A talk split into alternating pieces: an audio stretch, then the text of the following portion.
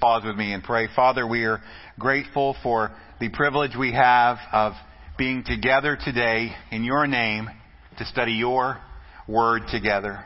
God, we thank you for the treasure that is your word. We thank you for the enlightening that you bring to it by your spirit. And we ask that you would teach us this morning so that we would know and give us ears to hear and hearts that are receptive. We pray that in the name of Jesus. Amen and amen. The setting of the song that Curtis sang earlier, Is He Worthy, is Revelation chapter 5. There's an angel weeping because they looked around and saw no one worthy to open the scroll. And he asked the question, Who is worthy to open the scroll and break its seal? Soon that question is answered when one appears. Behold, weep no more. The lion of the tribe of Judah, the root of David, is conquered so that he can open the scroll and its seven seals. A picture of the Lord Jesus as a lion from the tribe of Judah. We looked last week as we began our study of Amos about this roar of judgment coming from the Lord, and we find that God not only roars in victory, but He also roars in judgment. Some of you may know by now that I, I love the Chronicles of Narnia, and in The Lion, the Witch, and the Wardrobe, we are introduced to the lion Aslan, who is a picture of Christ, and we know that at times he roars in victory. And we have the scene, which is better in the book than it is in the movie, when he roars at the white witch, because in the movie it's just lame, because she just kind of sits down like, oh, I guess he put me in my place. But basically in the book, um, she turns tail and, and runs um, in fear of the lion that judges. And this morning we look at the roar of judgment centered around the main idea that God holds all men accountable for their actions. And what we're going to see is that Amos had a very purposeful plan in pointing out the transgressions of six surrounding nations before he turns toward God's people. And so I just want to set the stage by talking first of all about his purposeful plan. Amos had a plan in his message. And the first thing he wanted to make very clear was that the words that Amos spoke were not his own words. They were God's. They were God's words, not his. It was the roar of the Lord, not a rant of an angry man fed up with society named Amos. Each judgment begins with the words, thus says the Lord. Amos saw with his eyes the atrocities that were going on.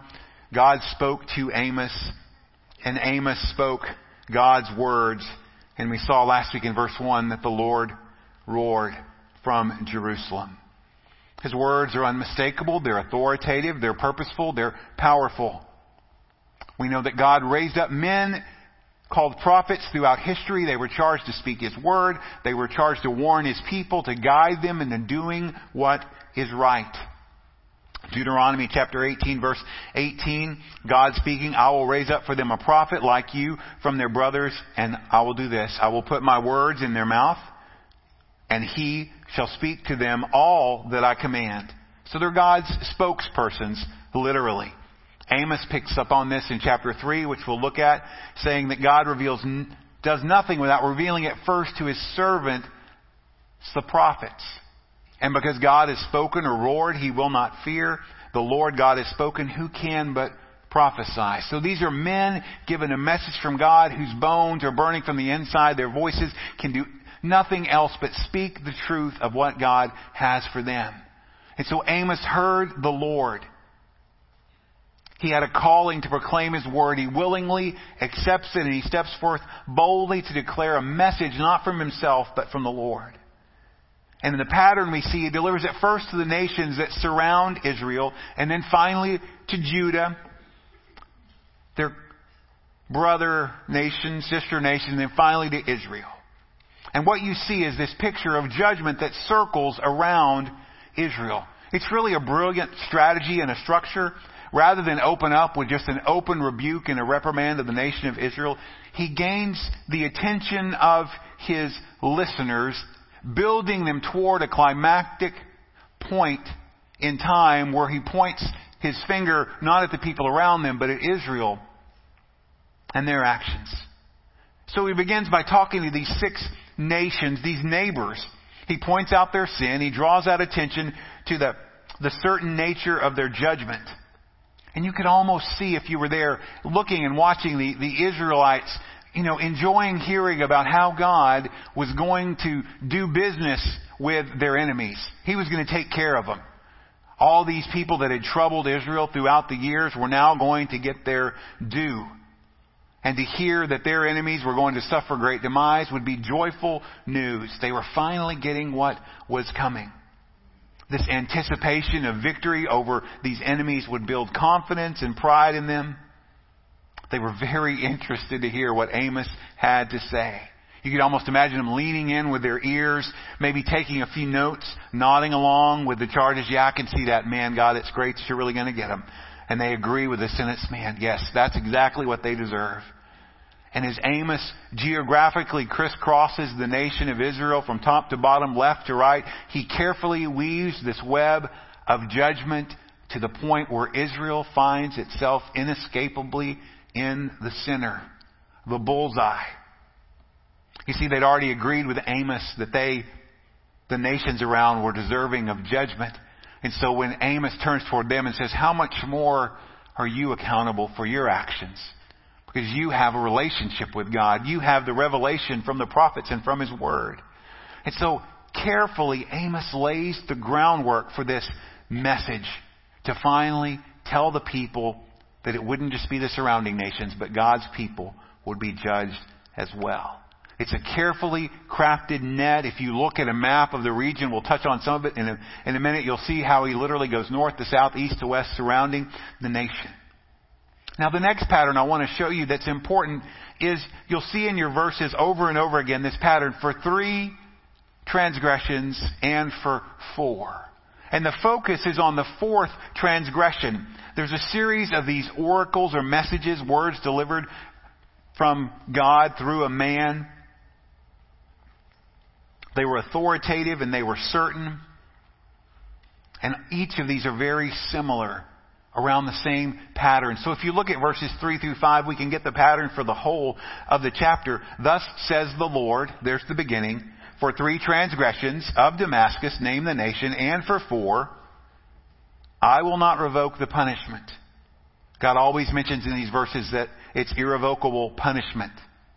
Because they have threshed Gilead with threshing sledges of iron, and then here's the judgment. So I will send fire upon the house of Hazael, and it shall devour the strongholds of Ben-Hadad. I will break the gate bar of Damascus, cut off the inhabitants from the valley of Aven, and him who holds the scepter from Beth Eden, and the peoples of Syria shall go into exile to Kir, says the Lord. Fire will come. Strongholds will be destroyed. Leaders will be brought down. People will be carried away. Each beginning with the words, Thus says the Lord. God's words, not Amos's. Three transgressions, and then for four, he's telling them there's more than enough evidence around to convict the surrounding nations. Three sins would represent the fullness or completeness of an action. Four would represent an overflow. So three would be terrible, but four would be almost intolerable. Now we don't have record of the three sins, but we do have the fourth because that's where the emphasis lies. But the idea is that the sin has piled up to the point that God says no more. They've crossed the line. They're at the tipping point. And it shows us that God is indeed patient to a point. But eventually his patience will run out and the judgment comes, I will send fire. The gates are destroyed. The city is leveled. The kings are defeated. The people are carried off. All the things they put their trust in, all the things that they held as their security would be stripped away and they would be left vulnerable. For three and for four. And that fourth one was the tipping point. You see, the second thing there is because these transgressions were not just centralized, they were all around. Amos uses that word transgressions, which means to be in revolt or rebellion. It's the idea of breaking away from what's the norm. It's a violation by someone that knows better but willingly does it anyway. willful disobedience to a known standard. All men are accountable to God. Because if you notice in all of this, when Amos speaks to all of these pagan nations, he doesn't attack their religion. He doesn't say, you're going to be judged because you don't judge, you don't worship the one true God. No, he says, I'm executing judgment on you because of the way you treat the people around you. The sins they committed were man against another man. They were violations of human rights, things that are both fundamental and universal. They were heinous crimes committed against men, women, and children, all created in God's image. And they should have known better. Now, granted, these nations had no special revelation from, from God. They had no scripture. They had no prophets. They had no one speaking the voice of God, but however, they were still under God's judgment. And as one man pointed out, no human can ever escape the obligation of being human. Paul reminds this of us this in the New Testament, the book of Romans, verse chapter 2 verse 14, when it says, For when the Gentiles who do not have the law by nature do what the law requires, they are a law to themselves, even though they do not have the law. Now, I don't want your minds to go and think, well, that just means because they didn't have a law, they made up their own law. No, it means that even though they didn't have God's law, they were still held accountable because by the nature of their actions, they were a law to themselves. Look at verse 15. They show that the work of the law is written on their hearts, where their conscience also bears witness. And their conflicting thoughts accuse or even excuse them on that day when according to my gospel, God judges the secrets of men by Christ Jesus. The conscience that God places in the life of every man and woman is able to distinguish between what is right and what is wrong. A law to themselves, and men are no excuse. Scottish theologian J.F. McFadyen summarized the era when he said the world around Israel was a cruel world which targeted remorselessly upon the fundamental sanctities of life and liberty. And if these nations were guilty, how much more guilty would God's people be? So let's look briefly at these nations, just kind of a snapshot view of the, the nations. The first is Syria. It's to the north and east of Israel. It's identified not by name, but by its capital, Damascus, the great city of Syria. It's northeast of Israel. And what was the charge against them? They have threshed Gilead with threshing sledges of iron. Now, whether that's either figurative or literal, it still points to the fact that there was gross cruelty the idea that they would run over their captives with a thresher, which was a heavy sled that would either have spikes underneath of heavy, of flint or metal. It was something that the, that pulled by oxen or, or horses they would use to pull over grain to release the seeds from the stalks. And the charge that they would run those over the backs of people. Harsh cruel. It's one of those atrocities of war like we, we read about in history that we could think unthinkable. But it showed the willingness that they had to do whatever they needed to extract what they wanted from the people. What was their punishment? Destruction from the flames of war. Gates would be broken. They'd be cut off from the place of safety and carried away as slaves. Now, we won't focus on the, the punishment of each nation because it's very similar. You can read about the specifics and, and, and dissect that later. But for gross cruelty, and then he turns to the south and the west of Israel, to a nation, to the region of Gaza, the strongest city in the five, of the five ruling cities of this loosely gathered together kingdom of the Philistines. It's the area south and, and west of Israel where still much fighting and conflict is today, the Gaza Strip.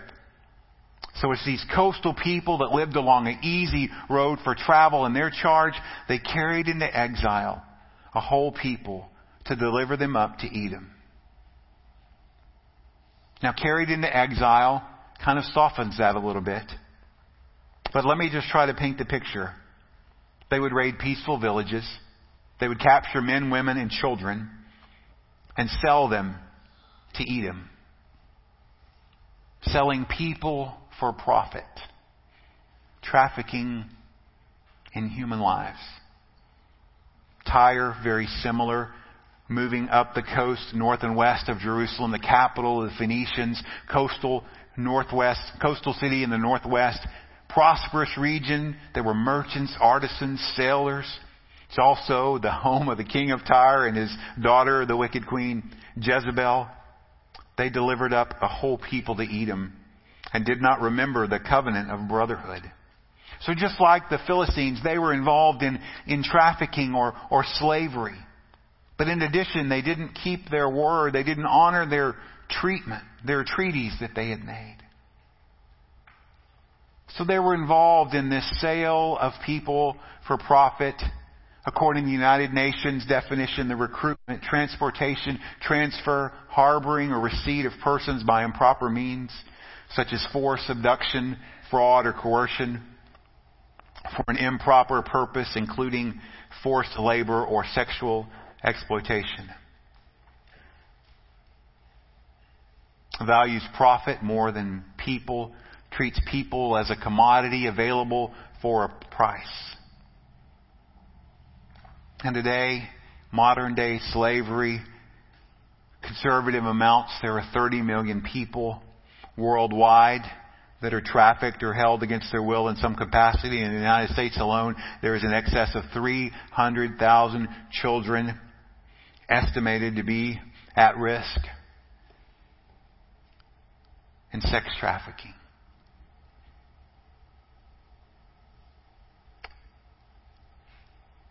It makes your eyes tear.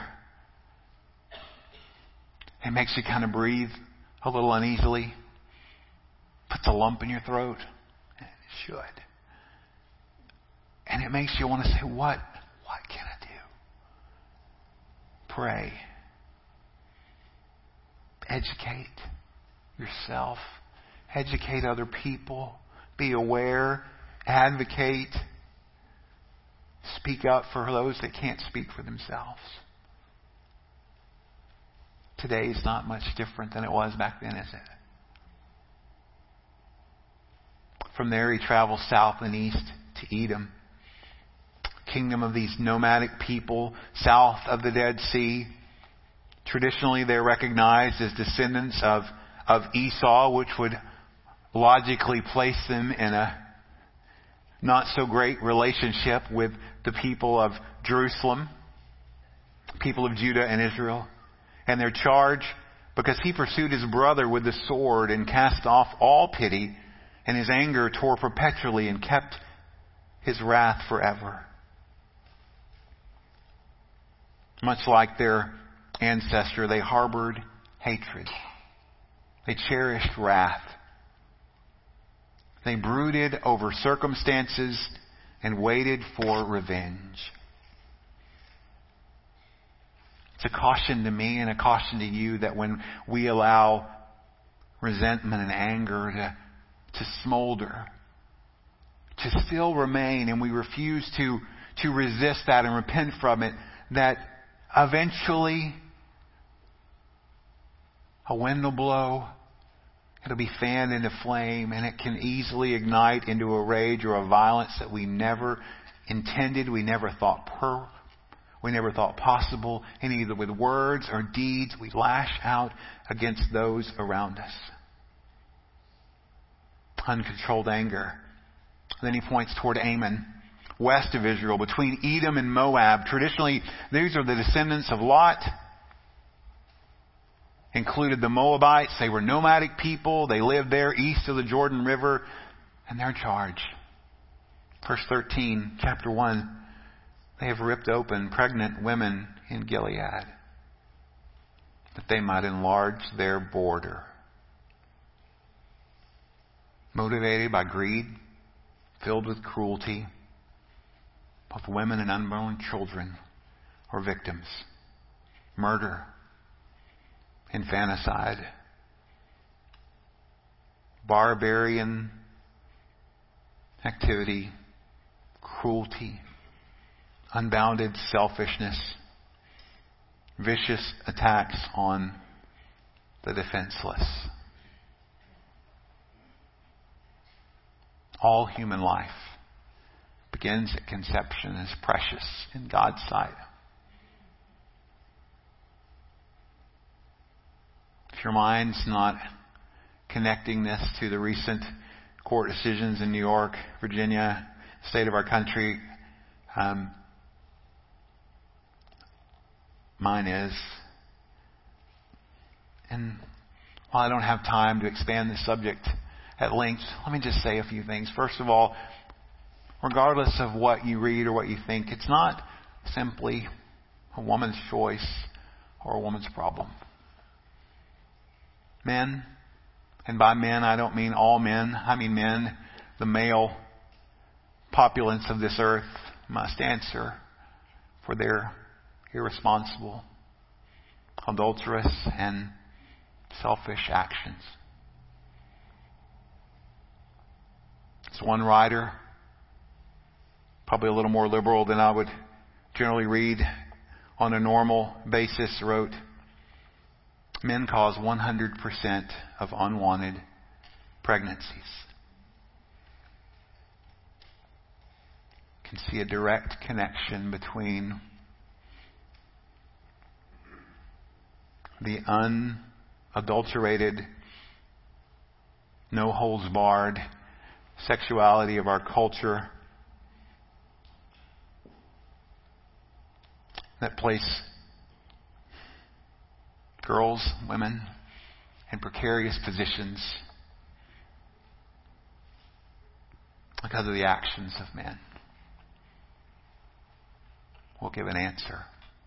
Politicians will have to give an answer for their continued inability and unwillingness to end abortion. For the untold dollars that line their pockets, that fund their campaigns. And Christians, we have a responsibility.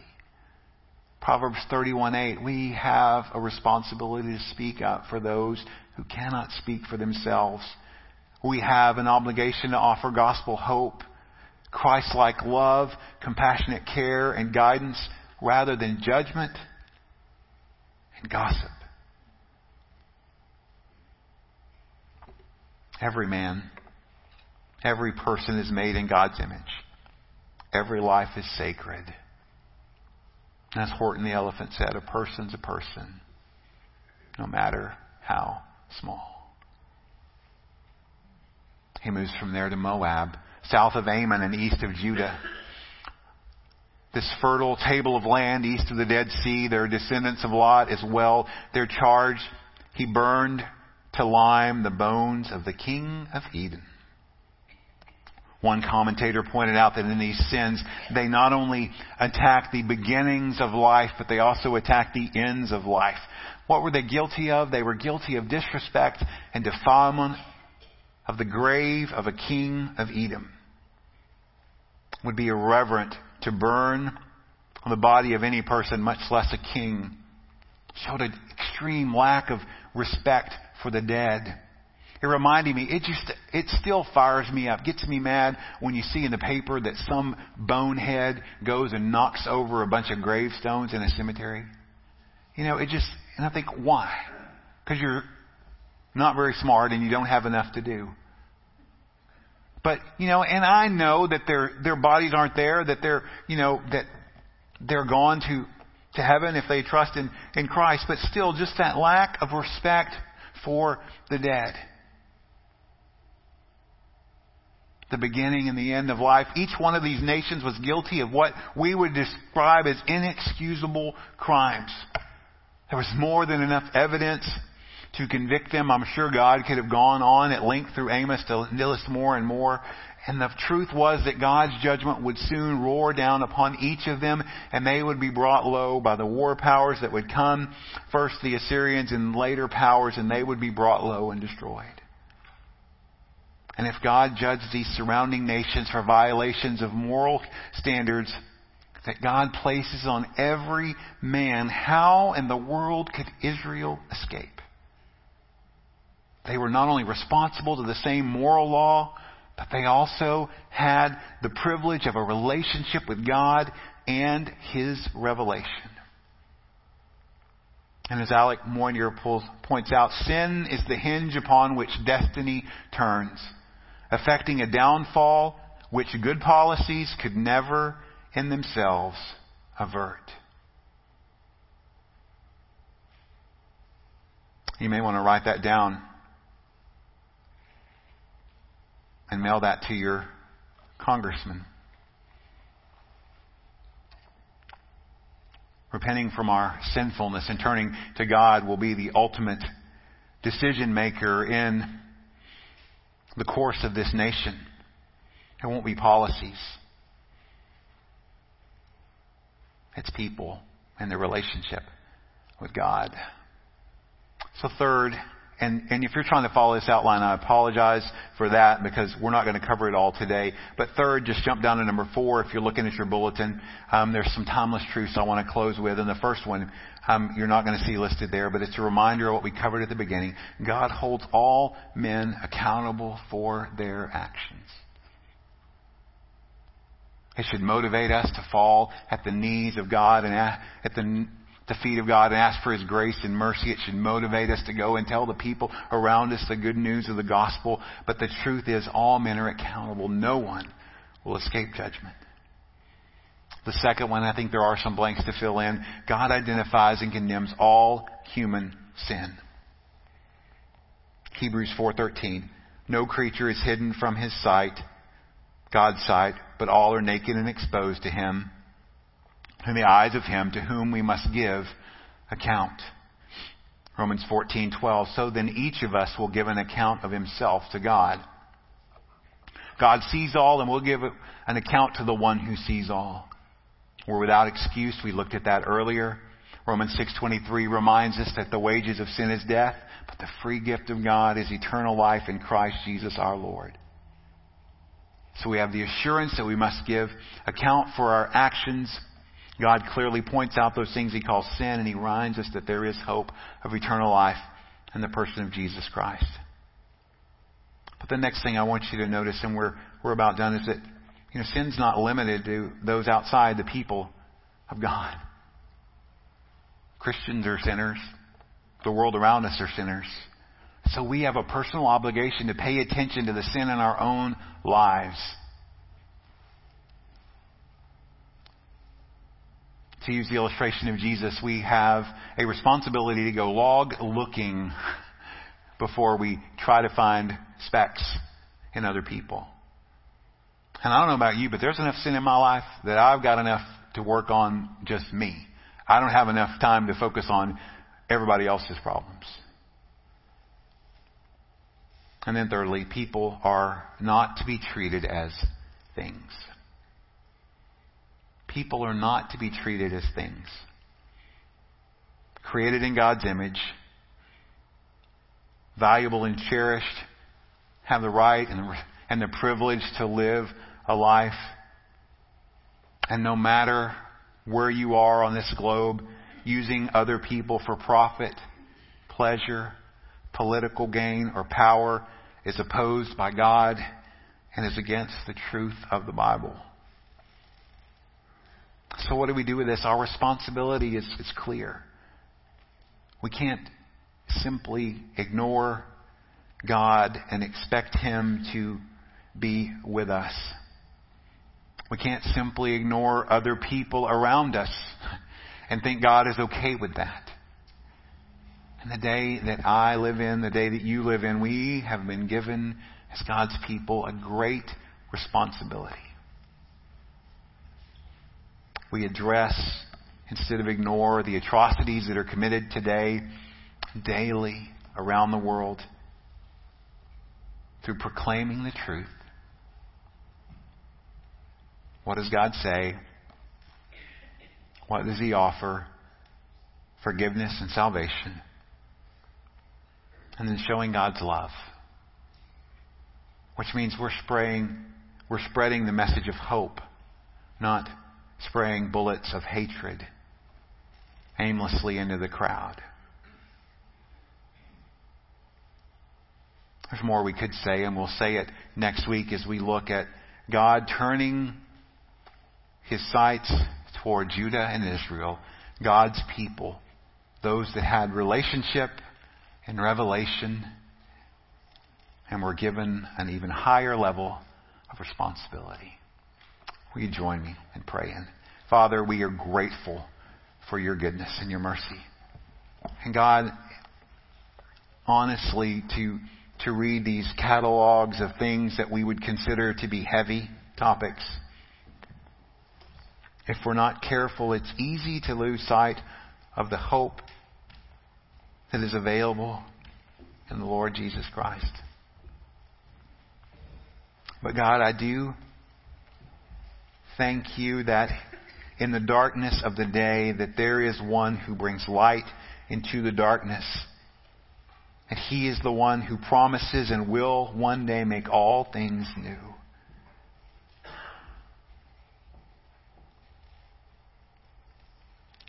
Lord, help these images to not quickly pass from our minds. Because I think sometimes our consciences are seared. Violence is, is commonplace, and we just say, oh, yeah, there was another one. Atrocities go around, and we, we just seem to ignore.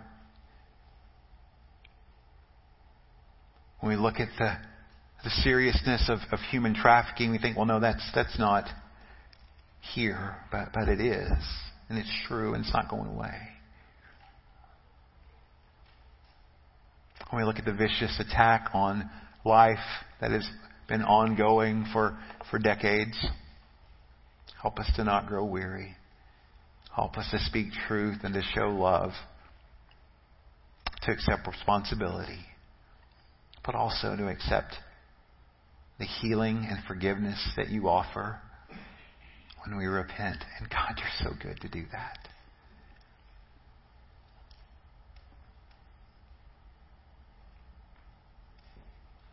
Help us to see that the same things that shade our world shade our churches.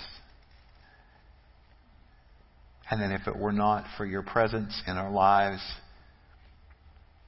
if it were not for your grace, God, restraining us, there's no telling where we would end up. Lord, turn our hearts toward you. Speak to us with your voice. If we need to hear a voice, a word of warning, Lord, I don't hold back.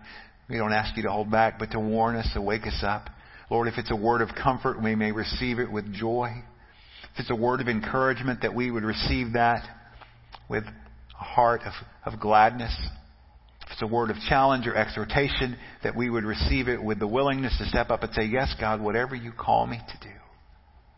God, this morning we're just asking you to speak to us. And we're not smart enough to be able to tell you how to do it, so we're leaving it up to you. God, speak to us, your people. Show us how to respond. And we ask this in your name, Lord Jesus. Amen and amen.